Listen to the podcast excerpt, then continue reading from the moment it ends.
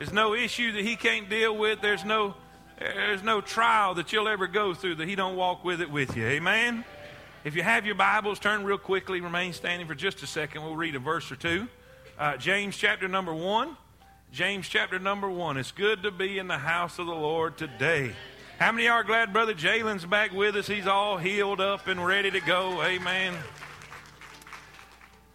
Not bad, not bad. Amen. Amen. All right. We are, we are here today. Uh, we've been going through, if you're here for the first time today, uh, for several months, several weeks, we've been going through the Bible, taking each different section of the Bible uh, the prophets, uh, the poetical books, the, the, the, Pentateuch, the first five books of the Bible, all the way through the New Testament, the Gospels, the Acts, and, and, and now we are in the, the, the, the epistles, the general epistles, the general letters, if you will. Uh, they're, they're labeled that because uh, they were not written to a specific person or a specific congregation, and uh, they are written for our benefits. Amen, right there. This is James, 1st and 2nd Peter, First and second, third John, and the book of Jude. So we're going to cover basically four, four, four writers. Uh, we know that Peter has two letters and John has three letters, so we're going to talk about them, but we're going to put them all together. If that makes sense, say amen. That is the second to the last section of the Bible. The last section is the book of Revelation. We're going to be doing that next week, and I promise you, you do not want to miss the book of Revelation. Uh, there is a special touch, there is a special anointing on that particular book. Uh, the last time I did it was on a Wednesday night, and I had an hour to do it, uh, but I'm only going to have 30 minutes this time, so I'm going to have to talk real fast. Amen. But don't I'm telling you, don't miss it. Uh, there is a special, special touch on that book. Amen? Well, let's look. If the guys will go ahead and put up the verse that, that we normally start out with on this particular this particular message, uh, here in in in First Corinthians chapter thirteen, uh, we find Paul is speaking about he's speaking about different gifts. He's speaking about prophecies and uh, uh, uh, uh we, he's speaking about tongues and all kind of things. He says, you know, prophecies are going to fail, tongues will cease. He says, but there's going to be three things that remain, three basic uh, basic characteristics of the Christian life, basic graces, if you will. It says, now abideth faith, hope, and charity. Say those three things with me. These three, but the greatest of these is charity. Now, what does charity mean? Love. So, faith, hope, and love. These are the very basic elements of the Christian life. And this is how we're going to do this. The book of James talks about faith. The book of Peter, 1st and 2nd Peter, talk about hope. And then James, or excuse me, uh, 1st and 2nd, 3rd John deal with the subject of love. And then we're going to talk about Jude, which deals with the Christian fight the Christian hope, the Christian faith, the Christian love, and the Christian fight. Are y'all ready? Say amen. amen. Let's look in James chapter number 1. James 1, verse 1. James, a servant of God and of the Lord Jesus Christ, to the twelve tribes which are scattered abroad, greeting. My brethren, count it all joy when you fall into divers temptations. In other words, get happy when you have problems. how many I mean, I don't know, some of this Bible is easy preaching but hard living. I have problems? Are you serious? He says, count it joy. Now, watch. Knowing this, he tells why. Knowing this, that the trying or the testing of your faith worketh patience. But let patience have her perfect work, that ye may be perfect and entire, wanting or needing nothing. Father, thank you for your word. Thank you for a full house. Thank you for a good song service, we feel the Spirit of the Lord in this place. Now, Lord, more than any time of this service, we need the anointing and the touch and the favor of God today. And I pray that you'll bless and help. In Jesus' name we pray. Amen. Amen. Is this microphone all right? It seems like it's popping or something. Are we good? Can I continue? All right. Uh, here, here's, here's how we're going to do this. We're, we're not going to go into great detail of each of these books, but we're going to highlight we're going to highlight the main parts of it. So let's, let's take James first. James deals with the subject of faith. Faith is very important. Your Christian walk began with faith. The Bible says, For by grace are you saved through faith, that not of yourself, it is the gift of God. We began this Christian walk with faith. But then the Bible says we're not only saved by faith, We walk by faith. We live by faith. We behave by faith. What preacher, what do you mean by that? I'm not basing what I do and what I believe and what I stand for by what I can see. I'm not, I'm not trusting in this world's economy. I'm trusting in his economy. I'm not trusting in the things that's happening because if you start looking at Fox News and you start looking at the world around you, you're going to be a very depressed person. Even when it's bad in the White House, it may be bad in the State House, but I'm glad everything's all right in the Father's house. Amen?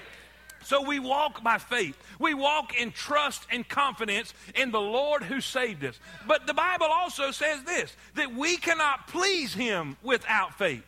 Without faith, we cannot make Him happy. For without faith, it is impossible to please Him. For we must believe that He is and a rewarder of those who diligently seek Him. Amen? We have to have faith. Jesus is tickled to death with faith. When he was here on this earth, in Mark chapter number two, the Bible says that there were so many people in the house that you couldn't even get in the door. But four old boys, they had a friend that was sick. They, he, listen, he had an issue, he had a problem, he was crippled, laying on the bed, and these boys were bound and determined to get him to Jesus. They got to the house, it was so full, they went up to the rooftop and cut the roof out. They was rednecks, amen. No doubt about it. These boys said, We're not going to be denied. They cut the roof out and lower, lower their friend to Jesus. And this is Jesus' response check them out. Look, uh, look, what? Look at their faith. He wasn't even looking at the crippled guy. The Bible says he was looking at those four and said, Look at their faith. And because of their faith, he healed the crippled guy. Preacher, what are you saying? God is tickled when he finds faith. Jesus is walking doing his daily thing, and he comes to a, a, centurion, a man of authority, a man of power, and this guy had an issue. He had someone sick at his home, and he said, Jesus, would you please help me? And Jesus said, Okay, take me to him. He said, Oh, no, no, no, no, no, no. Uh, I'm not even worthy for you to come to my house, but I know all you got to do is say the word, and everything will be all right. And you know what Jesus said? Check him out. Look at his faith. Look at his faith. You see, it's not whining that gets God's attention. It's not even tears that gets God's attention. It is real, genuine faith. God cares about our faith. And this is what James begins to speak about. He, he talks about the process of faith. Say that with me. The Do you realize that every Christian goes through a process? The moment you begin to follow the Lord Jesus Christ, the moment that you put your faith in Him and you trust in Him, guess what you're going to find? Trials and temptations. That's why James said, Count it all joy when you fall into divers temptations. Now, the word temptations doesn't mean like a temptation to sin or to do wrong. That word means a trial, a difficulty. He said, You're going to face trials in your life. Isn't it amazing? I, I, I love watching baby Christians because I, I went through the same thing. That when you get saved, I mean, you come to God to solve all your problems. You come to God to change your life. And it seems like after you get saved, all hell breaks loose. Have y'all ever noticed that? Everything goes wrong. The kids go crazy on you. The dog wants to bite you. The people won't talk to you. The car breaks down. And you think, what in the world, God, are you doing? I have given you my life, and now you're letting everything fall apart. Well, guess what? You're in the process. Abraham, when God called Abraham, he said, I want you to go to a place that I'm going to send you. And he went to that place. He was in the perfect will of God. And guess what was waiting on him when he got there to where God told him to go? A famine. You know what he did? He left there and went to Egypt. You know what he did with his test? He failed it. Thank God. You say, Preacher, you're thanking God for a failed test? Yeah, because if a dude as good as Abraham failed it, we're in good shape. How many of y'all have ever failed a test? But guess what? He took another one and passed it. And then he took another one and failed it. And then he took another one and he passed it. Preacher, what is that saying? Guys, don't get discouraged when you mess up. I didn't say don't worry about it. Because we need to deal with it and come to God with our issues and our failures, right? I'm not, I'm not sitting here telling you don't worry about sin and don't worry about mistakes. I'm saying don't get discouraged. When you do mess up, bring it to Jesus. When you do have issues, bring it to Jesus. Don't throw in the towel. Don't say, Well, I'm no good at this Christianity, this Christianity stuff. I'm no good at this faith stuff. I'm no good at this. I'm just going to throw in the towel. No, no, no, no, no. Don't do that. Don't do that. That just means you got to take the test again. And God will help you through it. Life, this life of faith, is a life of ups and downs. It will be like a roller coaster, but thank God we'll end the ride. Say amen. There's a process of faith. Faith is not all, I wished it was all ice cream and cherries, but it's not. It's a, it's a, it's a life of problems. It's a life of failure, but it's a life of success too. It's a life of victory and conquering. One day we're going to stand there. We may be bloodied and we may be bruised, but one day we're going to stand on the winning side. Amen. James talks about the process of faith. Then he, he talks about the practice, the practice of faith. You know, here's the thing. You know what he, says in James chapter number two? He gets really James is, is, is a cool book to study because he don't he don't pull no punches. He tells it just like it is. You know what he said in James chapter number two? He said, faith without works is dead. Now let me translate that in the Alabama terminology. If you're gonna walk it, you or excuse me, you're gonna talk it, you better walk it. Don't come in here and look all churchy don't come in here and, and, look all religious and, and sing, Oh, how I love Jesus, and go out there and live like, Oh, how I'm living for the devil. Are y'all with me? He said, This is, this is how he described it. I, we just taught on this Wednesday night when it was like an iceberg in here. Amen. Uh, we, we, we taught on this subject uh, that, that faith, here's what James is saying. If the kind of faith that you're claiming, how many y'all know everybody claims to be saved? You knock on about any door in Cullman, they say, Yes, I'm a Christian, but yet only less than 20% attend church. Oh, yeah, everybody's a Christian. Everybody claims faith. But this is what James says about it. If the faith that you claim did not produce a change in your life, if the, if the faith that you say you have did not produce a change, did it not produce good works in your life, did it not produce something in your life, he said, I wouldn't depend on that faith because that faith is dead. But you to tell you about a living faith? A living faith will produce a change. A living faith will produce works. A living faith will come and it will make you want to do for God what you didn't before. We can't just talk it. We got to walk it. There's too many there's too many lip service Christians today. You me tell you why Christianity is not exploding in the United States? Because there's too many Christians claiming it but not living it. Let, let me give you an illustration. Let's, let's just get real for a second. Can we do that? Look, do you me tell you when waitresses and waiters hate to work? Sunday. And that's not because they're going to miss church. Because many of them don't go to church. And the reason many of them don't go to church is because the rudest people they deal with is on Sunday. Them ones that come right after church with their Sunday suit on, that expect service out of this world and expect people to. And, and by the way, Sunday, everything's full. So you know those waiters and waiters are working wide open as hard as they can go, and you tip 50 cents. Shame on you. I said it. Want to complain about all your food and everything. And, and look, man, I, I, I, me and my wife's a little different. She'll, if it's wrong when they get there, I suffer through and thank Jesus and ask Him to bless it and help me eat it. I ain't sending nothing back. Because I watch 2020. Say amen. yeah. You can believe what you want. But them, them folks back there are brutal. Amen. Nothing's going back. It can be completely wrong. Sir, how is your man? Wonderful. Wonderful. Wonderful. Now, I'm being just a little facetious, but here's the point. When are they going to see Jesus in us? I mean, you can you can ask eh, eh, you can ask any of them. I've done I've heard this on the radio. I've I've talked to different waiters. They all say the same thing. What in the world are they hearing in that church to treat us like this out in the restaurant? And you know what James is saying? Shame on us.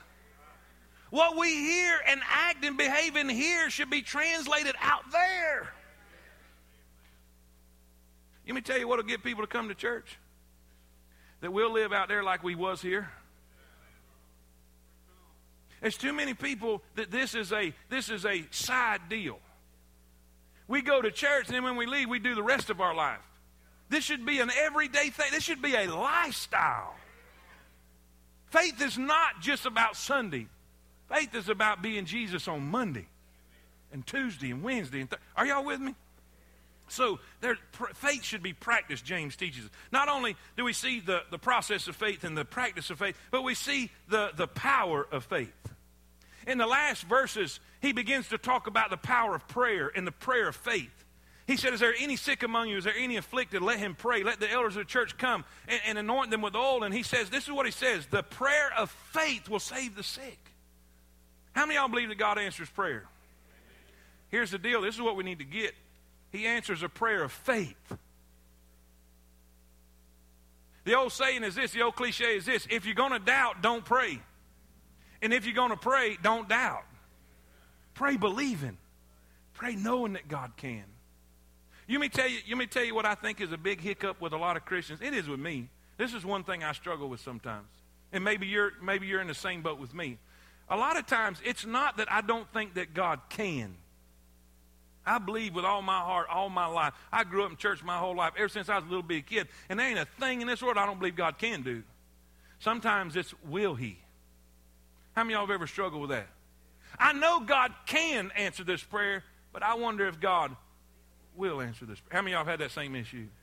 Listen, believe it if it's the will of God.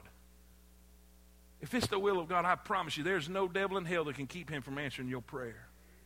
Faith is so important. Faith is so important. It is important enough for God to check it all the time. He's going to check it all the time. Faith that can't be tested can't be trusted. And all God's people say it. Faith. Then the second thing, Peter, we find not only faith, but Peter begins to talk about, he, he begins to talk about hope. Now, hope is, hope is really important, but if we could really get it who he's speaking to, let me help you understand more about who, who and what the type of people that Peter's speaking to. This is how we can relate to it, and it'll make more sense to us. How many of y'all have been watching the news about what's going over in, in Syria and Iraq with ISIS and, and, and all the, the, the atrocities? I'm talking about I'm talking about mutilating and murdering children. So all that's not going on, that's going on. During our during our missions month, during our missions month, we have a we have a missionary that's here and it's kind of you know it's kind of uh, uh, semi secret because his life is in danger when he goes back over there, so we can't promote and put stuff up. But he allowed me to sit with him. He couldn't he couldn't show us on screen in here because it was just too graphic for, for little people and all that. But we sat in the Cracker Barrel and was eating breakfast, and he turned his laptop around. He said, Let me show you what ISIS is doing. In the middle of Iraq, he showed different living rooms. And, and most of you know that they live generationally over there. In one household, you'll have the grandparents, the parents, the children, grandchildren. They'll all be in the same house. And he showed me pictures of families murdered grandparents, parents, the children, the babies, all in a living room, strewn across the living room, simply because they would not deny Christ. They would not, they would not conform to Islam. Family after family. This was not just one picture, it was a multitude of pictures.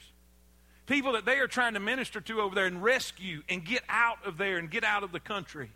Preacher, what are you saying? There are people today that are in great persecution and this is the type of people that Peter was speaking to.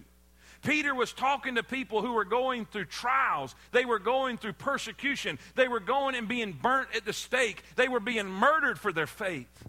And this is what he tells them. This is what he tells them in, in 1 Peter. he says this Blessed be the God and Father of our Lord Jesus Christ, which according to his abundant mercy hath begotten us again unto a lively hope by the resurrection of Jesus Christ from the dead. He begins his letter with saying, Hey, we have hope, guys. Don't be discouraged. Don't be despaired. We have hope. God has given us hope.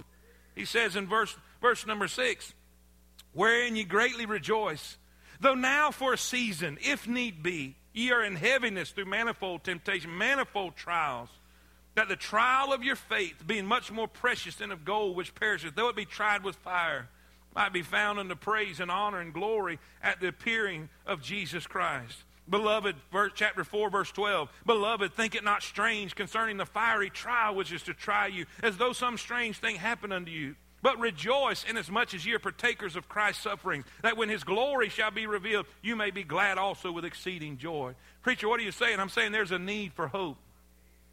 He said, Don't be surprised when hard times come. He said, Think it not strange concerning the fiery trial which is to try you. In other words, don't be surprised when you face a difficulty. Don't be surprised when you face a problem. He said in that first chapter, I, I love the way the terminology gives us. It says, Though now for a season, though now for a season, what does that tell us? Our hardships, our difficulties, our trials, the things that breaks our heart, the things that brings tears to our eyes, it's just seasonal. They will pass. The Bible says, Weeping endureth for a night, but joy cometh in the morning. Ladies and gentlemen, today I'm here to tell you that you may be in the valley of despair, the valley of death. You may have received bad news, and you may be discouraged to the end of your life. But I want to tell you, there is hope in Jesus. This, this trial that you are in, it's seasonal. It's seasonal. It did not come to stay, it came to pass. The Bible says, Yea, though I walk through the valley. I'm not staying, I'm going through. Say amen. I love this other part too in that verse. It says, though now for a season, here's, here's, a, here's an important part. If need be. If need be. What does that mean? If I'm going through it, I need it. If I'm going through it, I need it. There is nothing that you'll ever go, no trial, no, no, no struggle, no issue, no, no hardship you'll ever go through that hasn't been filtered through the fingers of the Lord Jesus Christ. I, I remember when I first came to Temple, my first year, I was so discouraged. There was a certain period of time in that deal that, that, that I'd done made up my mind I was leaving. I, I just had issues going on my, uh, just in my own mind and, and, and struggles. And I'd, I'd gone down to Florida, and I'd, and I'd done talk with my, my dad because he wanted me to come down there anyway. And, uh, and I was sitting with Dr. Craig Edwards. Some of y'all may remember he's a preaching uh, uh, uh coon hunter. Say amen. God's anointing is upon him. Amen. He, he pastors up in, in North Carolina, and he was, he was at my dad's, and I, I was sitting there talking to him. And uh, and I mean, like for 30 minutes, I was telling him every problem, every issue, every, everything that was worrying me, everything that I was just uh, frustrated with, and just, I mean, just throwing up on him about, about 30 minutes. He never said a word. I just kept on. And I said, What do you think? He looked me dead in my eyes and said, You know what? You're right where you need to be. Don't you hate spiritual people? You know what he said? He said, I thought to myself, where was you at the last 30 minutes I just got through telling you all this stuff? Hey, man. He brought, uh, he, he, said, you know, Dr. Lee Roberson, Dr. Lee Roberson, pastor in Chattanooga, and, uh, and, and at one time had the largest Sunday school in the world. I mean, the dude knew how to build a church. It, it was incredible, just an awesome man of God. And toward the end of his ministry, they asked him, said, uh, said, said, Dr. Roberson, what's made you the man that you are?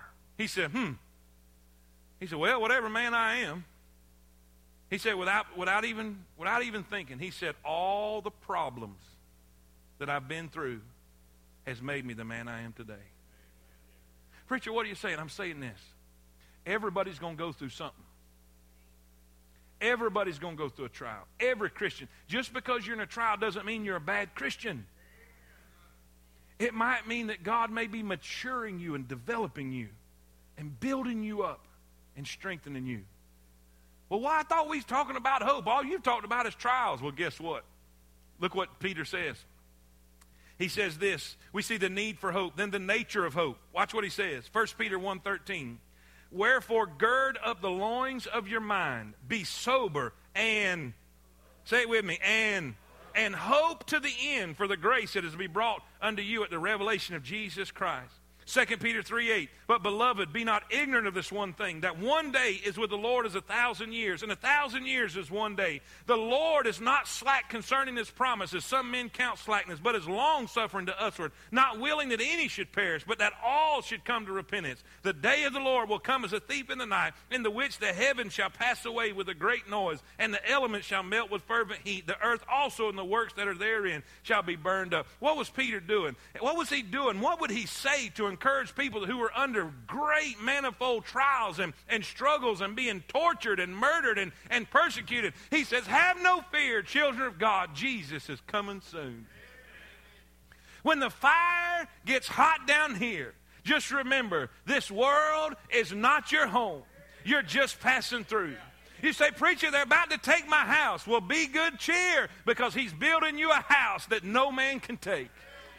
He says he is not slack concerning his promise. What is his promise? Whosoever shall call upon the name of the Lord shall be saved. What is his promise? He says, Let not your heart be troubled. You believe in God, believe also in me. In my Father's house are many mansions. If it were not so, I would have told you. I go to prepare a place for you. And if I go and prepare a place for you, I will come again and receive you unto myself, that where I am, there ye may be also. He said in 1 Thessalonians 4 16, For the Lord himself shall descend from heaven with a shout with the voice of the archangel and the trump of God, and the dead in Christ shall rise first, and we which are alive and remain shall be caught up together to be with him in the clouds. Somebody give him praise and glory.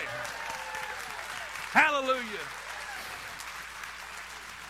When you're ready to quit, when you're ready to throw in the towel, when you're ready to give up, when you're ready to just throw it all in, just remember He's coming soon. It could be today, it could be tonight, it could be any hour. Somebody say amen. Hallelujah. I didn't mean to say all that, but I'm glad I did.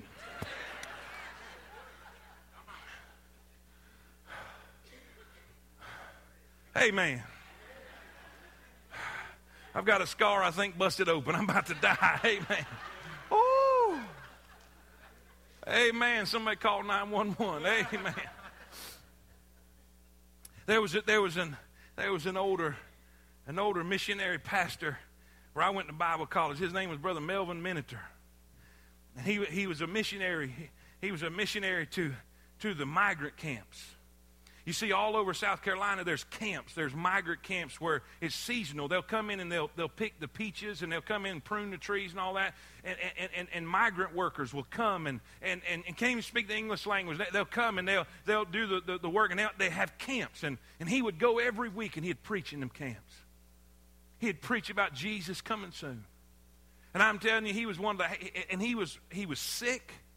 He was feeble and, and if you was to look humanly speaking, he had nothing to look forward to. He had nothing to be excited about because his life was hard and difficult. He didn't have a, he didn't have a cool tent to preach in. He didn't have a big crowd that would come and hear him speak.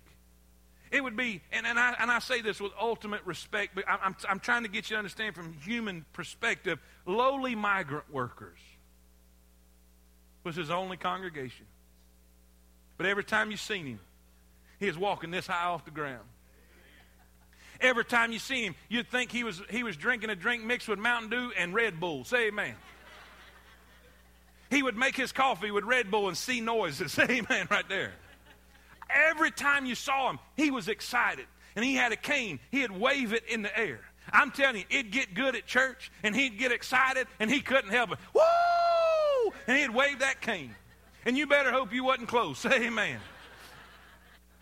And I was at the gas station one day out in Edgefield, South Carolina, going out, going out uh, uh, toward the migrant camps where he was going. I was just getting gas, and I just happened to look, you know, down the, like the, the gas pumps. You see him down there, and I saw him. He didn't really know me, but I knew him from church. And and uh, I said, "Hey, brother Melvin, how you doing?" He said, "Woo, Jesus could come back today." I said, "Okay, brother. Amen." Scared me to death. Amen. What? Say, preacher, what's the point? Every time I saw him, he was excited about life, not because life was good, it's because of what it was going to be. He was anticipating and expecting Jesus to come any moment. Let me ask you a question. How would your life change if you thought he was coming tonight? How would you worry about your problems if you knew he was coming tonight? I got bills. Let him have it. We're leaving. Do you realize he could come before this service is over? I said in the second service, then Jalen would have to dismiss. Amen. No, I'm kidding. He's hopefully he's going with us. Say amen. Amen. I'm, I'm kidding. I'm kidding.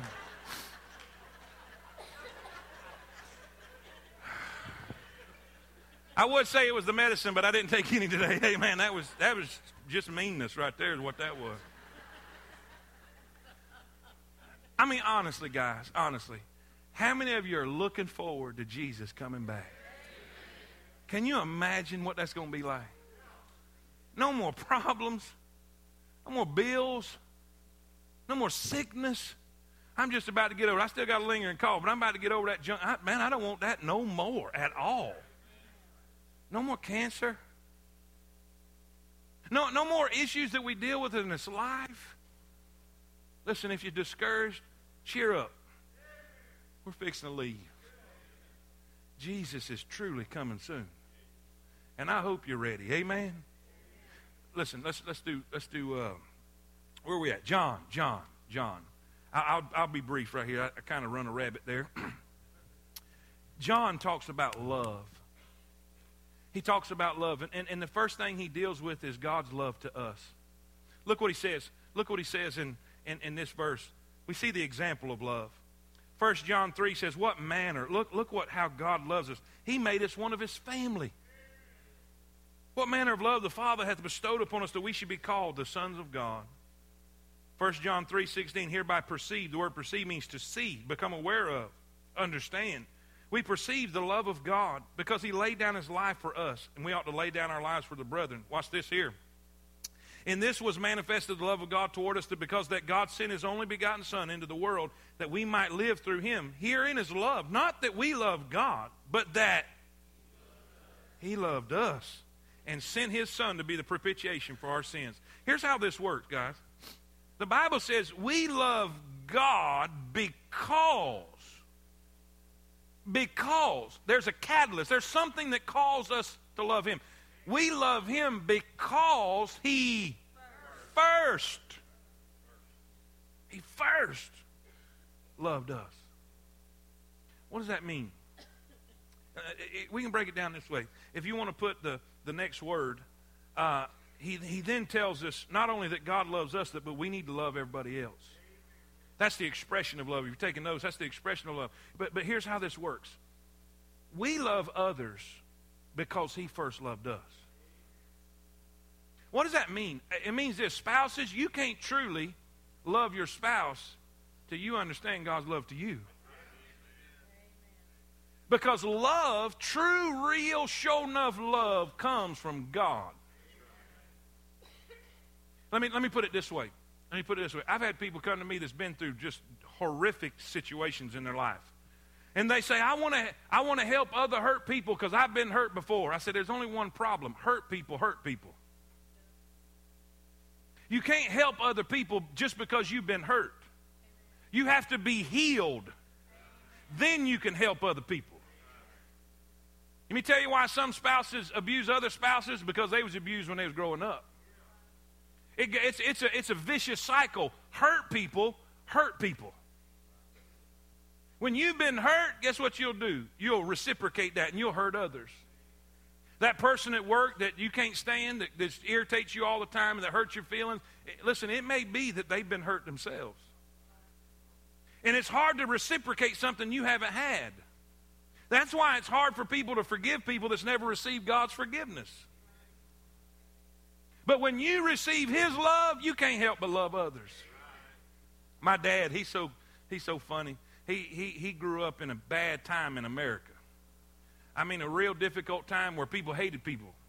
People hated other people that had no right to hate other people, but he grew up and was taught and learned to hate people and, and, and certain groups of people, and, and, and, and he did it well. But there was something that happened when he was 18 years old. He got saved. And he said, I, I, I just couldn't understand it. He said, There was people that I hated before that I didn't hate then.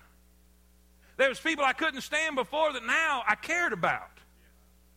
Now, don't get me wrong, he still had issues and he still had preferences and issues that he had to deal with, but, but overall, God changed his heart. You know what the Bible says? If you hate people, you don't have the love of God in you. Because you can't have the love of God in you and hate your brother.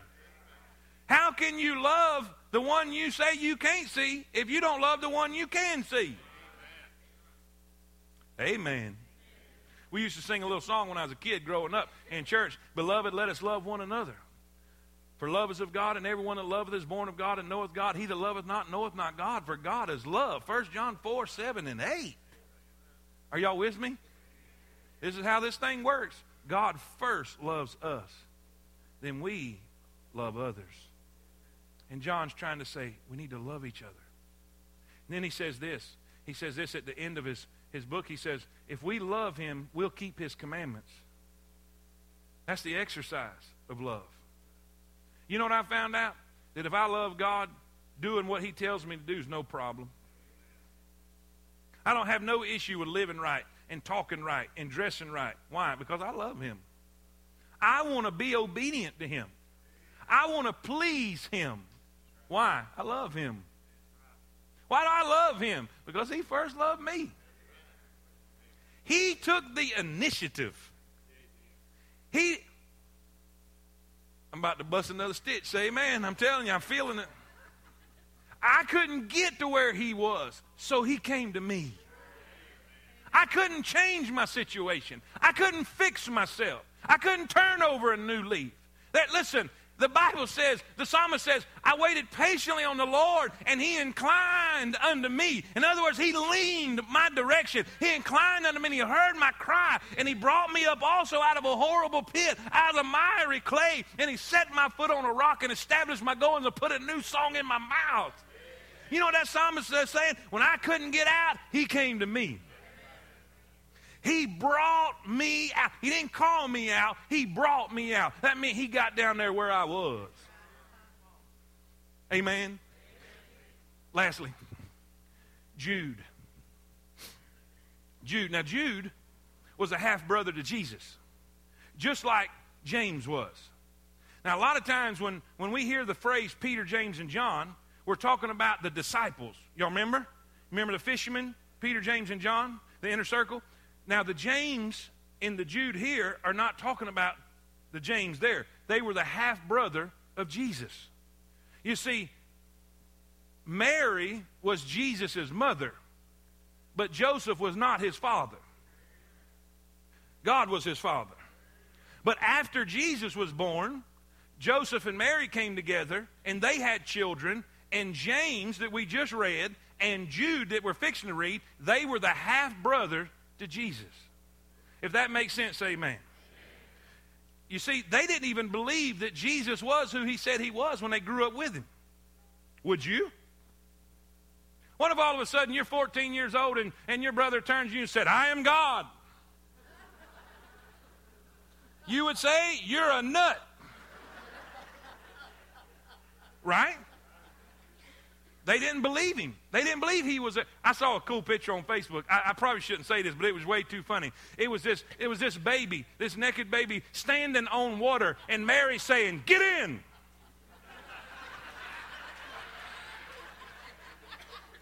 How'd you like to give baby Jesus a bath and he didn't want to get in? I know that didn't have nothing to do with the message, but it was funny. I can't help it. It was.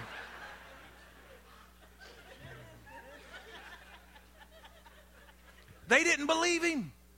They thought he was crazy. They thought he had lost his mind. But, buddy, when he got out that grave that third day, they changed their tune. And they became followers of the Messiah. They became believers and followers of the, the Lord Jesus Christ. And they are issuing these warnings. And Jude, in his letter, this is what he was concerned about. Do you realize that we have a Christian faith, we have a Christian hope, we have a Christian love, but we also have a Christian fight? A fight. What do you mean a fight? A fight for truth. Look what the Bible says in Jude. Look what the Bible says in Jude, verse 3. Beloved, when I gave all diligence to write unto you of the common salvation, it was needful for me to write unto you and exhort you, watch what he says, that ye should earnestly contend for the faith. You know what he's saying? You need to fight for the truth. Now, we don't need to fight over preferences, and we don't need to fight over opinions, and we don't need to fight over man's theories. But when it comes to thus saith the Lord, the truth of the doctrines of the Word of God, we need to stand up and fight. There are, there are liars, there are charlatans, there are deceivers, there are tricksters and shysters all over this world, and even in Cullman County that are teaching false doctrine, and we need to fight for the truth. Now, you can't fight for something you don't know. Hello. We need to know the truth and stand for the truth and fight for the truth. Are y'all with me? Not only that, but lastly, Jude says we need to earnestly contend for the faith. We need to fight. Well, there's so much I want to say about that. We don't have time. But he said this right here. He said there are people going to hell that we need to fight for. We not only need to fight for the truth, but he says we need to fight for the souls of men. Look what he says in verse 21. Keep yourselves in the love of God, looking for the mercy of the Lord Jesus Christ unto eternal life. And of some, watch what he says, have compassion, making a difference, and others save with fear, pulling them out of the fire, hating even the garment spotted by the flesh. Preacher, what are you saying? The souls of men are precious, and Muslims are after them. Mormons are after them. Jehovah's Witnesses are after them. Hindus are after him. Listen, the devil is after your children. He is after your family. He is after your friends. And Jude is saying we need to fight for the souls of men. We got to stand up. We got to tell people the truth. We got to stand up and reach out and do everything we can to reach sinners for Jesus. Pulling them, the Bible says, with compassion. He says, have compassion, pulling them out of the fire. Boy, I hope you'll join me in this fight. I hope you'll join me in this struggle. We're not in a, we're not in a playpen. We're not on a playground. We're in a battlefield. When you walk out those doors, you're going into the devil's territory. But thank God the word says, On this rock I'll build my church, and the gates of hell shall not prevail against it. Let's take back what the devil stole.